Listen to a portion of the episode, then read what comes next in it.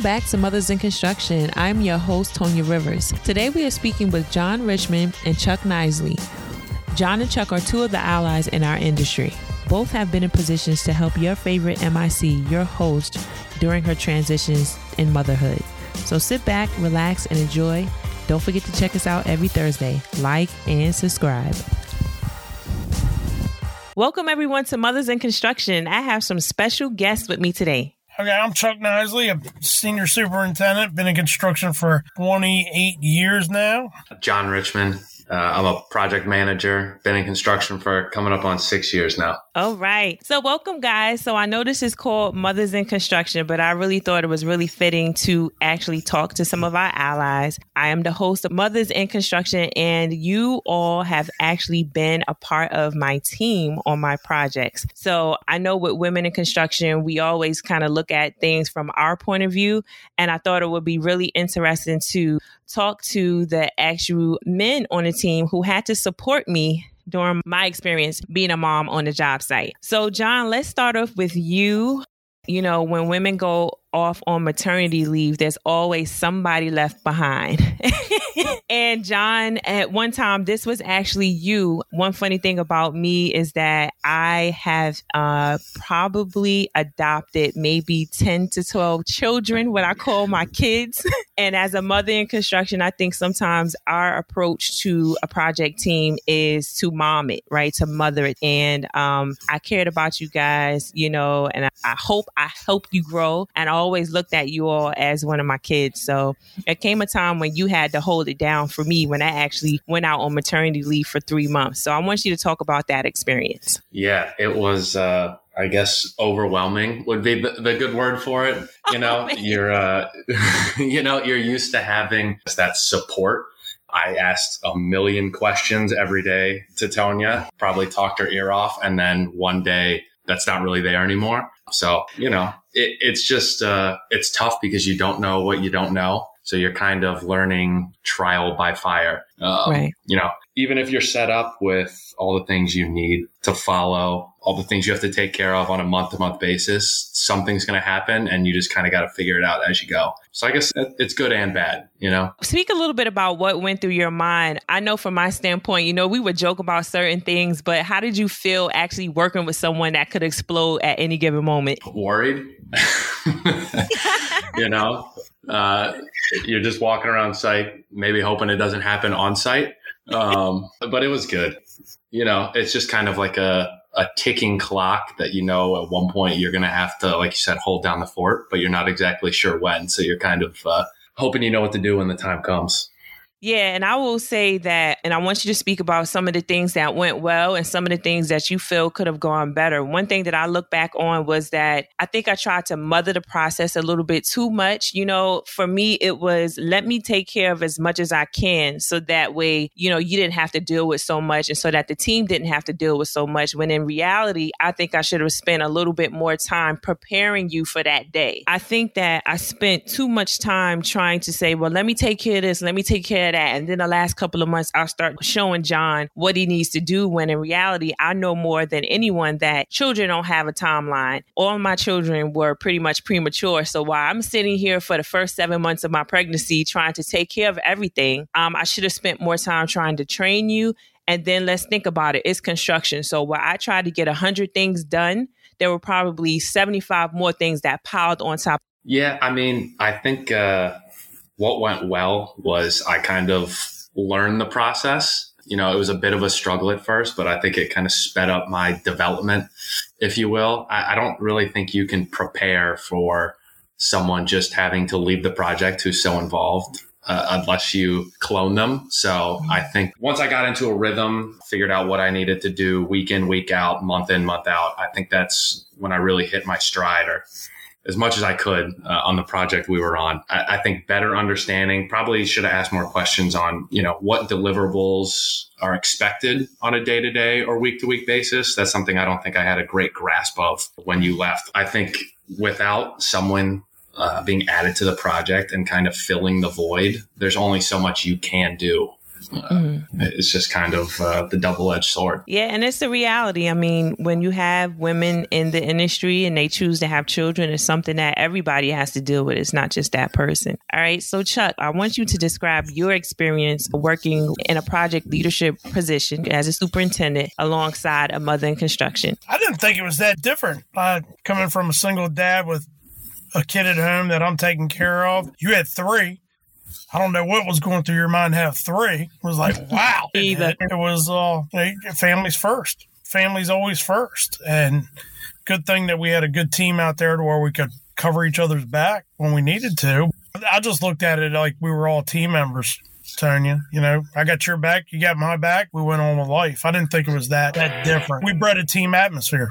Yeah, I think that was really important. And one thing from my experience, at least working with you, that was different than some of I've had some past experiences because you are a single dad. So that did provide you, I think, with, and plus your personality is just totally different. You have that teamwork aspect to you too, but you came from a sense of empathy, right? You could understand, you know, you're a single dad, something went on with your child, you had to go. Sitting here right now, we're recording and you are waiting for your son to get done with practice right now, doing this interview in the car. So you're on dad duty all the time, 24 hours. So you understand, you know, what mothers in construction go through because you've had to fill that role as well. And I think that played a part, at least for me, in really having someone who understood and could relate to me. Yeah, I, I mean, I see it two ways. When I got into the trade, you know, I think we've had these conversations that my wife used to work for me. And when she had the kid, I said, you know, you got to go. You're a distraction to the construction process. I had,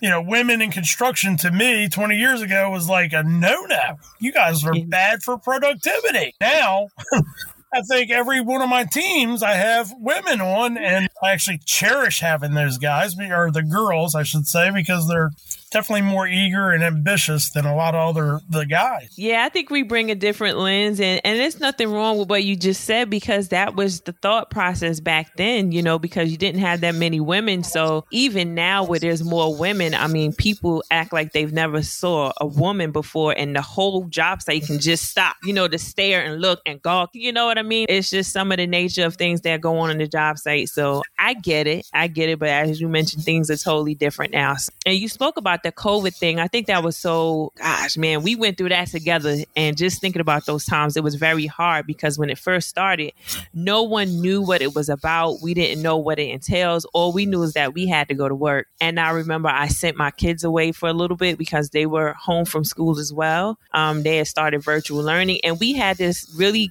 you know, serious heart to heart. And you were like, I can't believe you sent your kids away, you know, because my husband was away too. He was deployed at the time. You're like, you're the only parent that they have. They need you, you know. And we had that conversation. You said, I signed on to be a superintendent. I have to be here on site. You have that flexibility. You can do certain things from home. I just need your voice and I need you to pop in every now and then. And, you know, not everyone thinks that way. You know, I just want you to know that that meant a lot to me. And I think that as far as the relationship that we had, that's important on a team because you got to have each other's back. You have to think for the other person at sometimes. And that, that moment, I was thinking about all of you and you were thinking about me at the same time. So I appreciated that. Well, I, it, it's team, right? It's the whole mom and dad vibe, like all the kids used to call us, mom and dad. That's right. And we fought like a husband and wife, and too. yeah, we.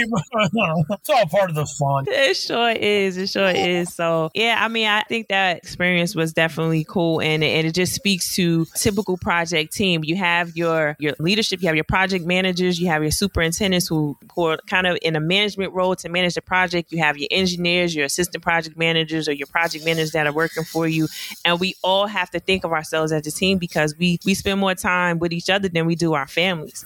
So, John, what advice would you have for other men in the industry or women in the industry, other mothers in the industry who are have to think about going through this their projects and going through maternity leave and raising children on the job site?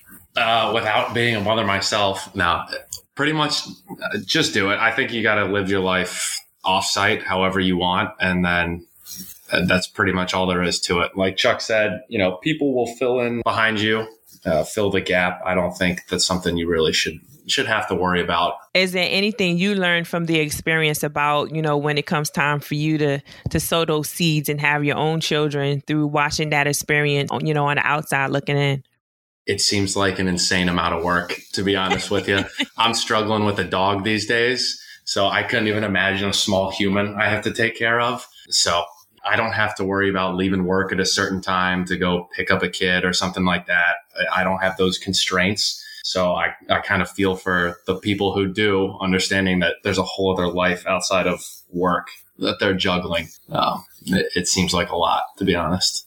Would you suggest, I guess, you know, what happened with you where I did not have a replacement and it was, you know, it was actually was it was good for me in the sense that it held my place because uh, one thing that a lot of women when they go through is when they come back off of maternity leave that their spot is taken and they often have to fight for positions or they end up doing something that, you know, wasn't they were, wasn't intended for them. But then at the same time, you know, if you don't fill that void, then that most of the time leaves a, a younger person or just another person on a job site that has to kind of pick up the load what are your thoughts when that happens? Honestly, it's nice, at least in our scenario, that you were able to come back and your spot hadn't been filled, and it kind of just it picked up almost how it was before it left. You know, it wasn't just me filling that void; it was you know myself and the rest of the project team. So when you think about it, couple months of maternity leave really isn't all that long for most projects. It, it's a small period of time to pitch in. So I, I didn't really mind the the filling in. I don't think you always have to fill the void with somebody else for it to be successful, especially when you're getting back somebody uh, who was so involved and valuable to the project team before. So, Chuck, from your point of view, advice that you have for women and young women who may be a little bit afraid to have children, you know, right now because of the, the hardships that are, are still there. You know, I think that although we had some pretty good experiences, there are still some pretty toxic relationships and some things that um that women and young women are experiencing that would cause them to delay having children. So, what type of advice would you have to young women and to mothers who are working on job sites? It's a part of life. And the more that society has become acceptant to, I guess it's called paternity leave, it's when the men gets off the same amount of time as the women. Yes. And the men are taking that time. Mm-hmm. Not that they have to go through the labor, but they're taking that time just like the women.